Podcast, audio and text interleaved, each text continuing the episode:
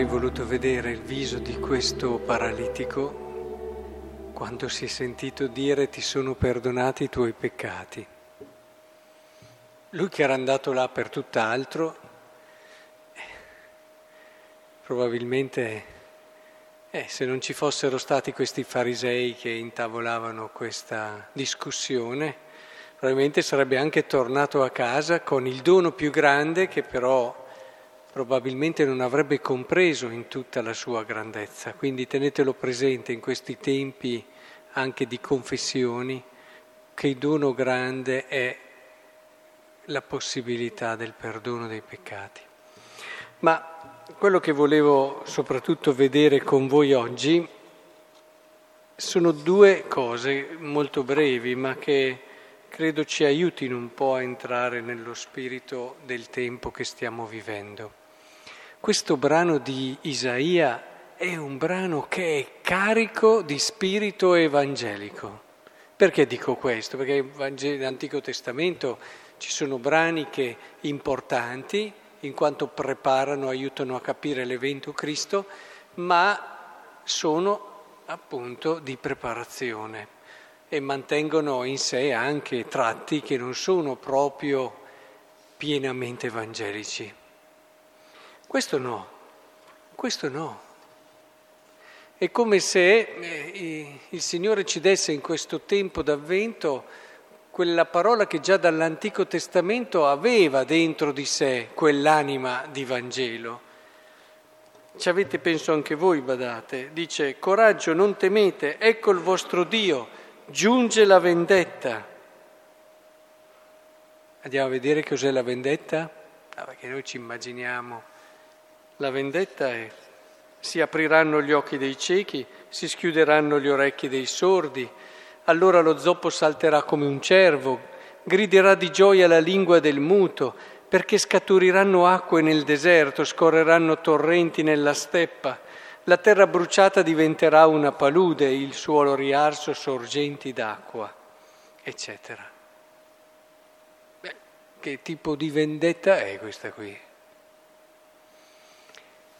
E il Vangelo è così. Cosa stiamo preparandoci a vivere?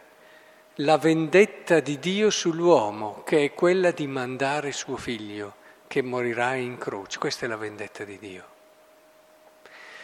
E un uomo che verrà a fare solo del bene, un uomo che ci porterà la verità, ci porterà la dolcezza, la tenerezza, la possibilità di vedere Dio e la sua bellezza.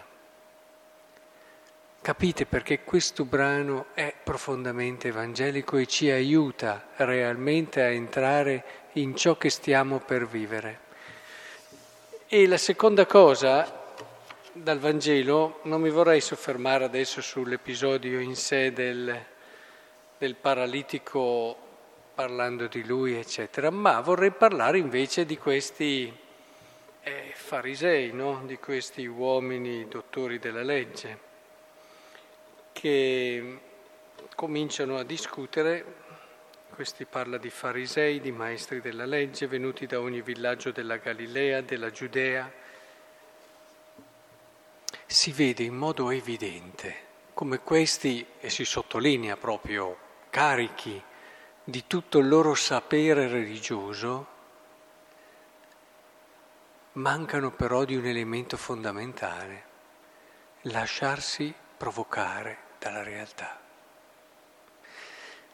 Badate bene, ci hanno insegnato fin da giovani che la rivelazione di Dio viene verso di noi attraverso la parola, attraverso la tradizione, attraverso il magistero ecclesiastico la mediazione della Chiesa, la sua interpretazione autentica. Ma se escludiamo da queste tre il quarto, la realtà, rimangano tre aspetti che rischiano di essere slegati dalla nostra vita, dal nostro particolare momento storico che stiamo vivendo noi oggi, qui, in questo posto, in questo momento. rimangono, perché se prendiamo solo la realtà che ci provoca, e, senza questi elementi che ci aiutano a interpretarla, a comprenderla, a darle un nome, a darle un senso, certo, rimangono sia la parola, sia la tradizione, sia il magistero, ma guai a trascurare quella parola di Dio che viene a noi, quell'amore di Dio, quel sogno e intenzione di Dio, quella volontà di Dio che viene a noi attraverso la realtà quello che ci accade ogni giorno ha una forza. È Dio, quello che vi è accaduto oggi, tutto quello che vi è accaduto oggi, è Dio che vi sta parlando. Anche se a volte vi scombina, e questi qui gli scombinava abbastanza rispetto alla loro credenza religiosa lasciate che la realtà vi provochi, poi mediate, aiutate, cercate di capire, ma mai escludete, mai separate le due cose. L'impressione che ti dà è che questi qui avevano già capito tutto, avevano separato e quello che succedeva doveva essere sottoposto, sottoposto e no, no, bisogna entrare in un dialogo perché per loro se non corrisponde a quello che sapevano già, allora va eliminato, è sbagliato. Invece occorre entrare in questo dialogo costante, in questo dinamismo, in questo processo, in questo crescere costante della nostra consapevolezza di fede. Quanto tempo a volte, quante cose perdiamo nella comprensione di Dio, del suo cuore, della sua volontà, perché magari ci occupiamo solo delle prime tre e non lasciamo parlare Dio a sufficienza nella realtà che ci viene incontro. Ecco, provate in questo tempo d'avvento, lasciate che quello che accade ogni giorno venga riscoperto nel suo valore di essere parola e messo insieme a quelli che sono i criteri autorevoli ecco che in un qualche modo ci aiuterà a capire cosa ci dice Dio oggi, adesso, in questo preciso momento a noi. Niente di meglio per prepararci colui, alla venuta di colui che è la parola fatta carne.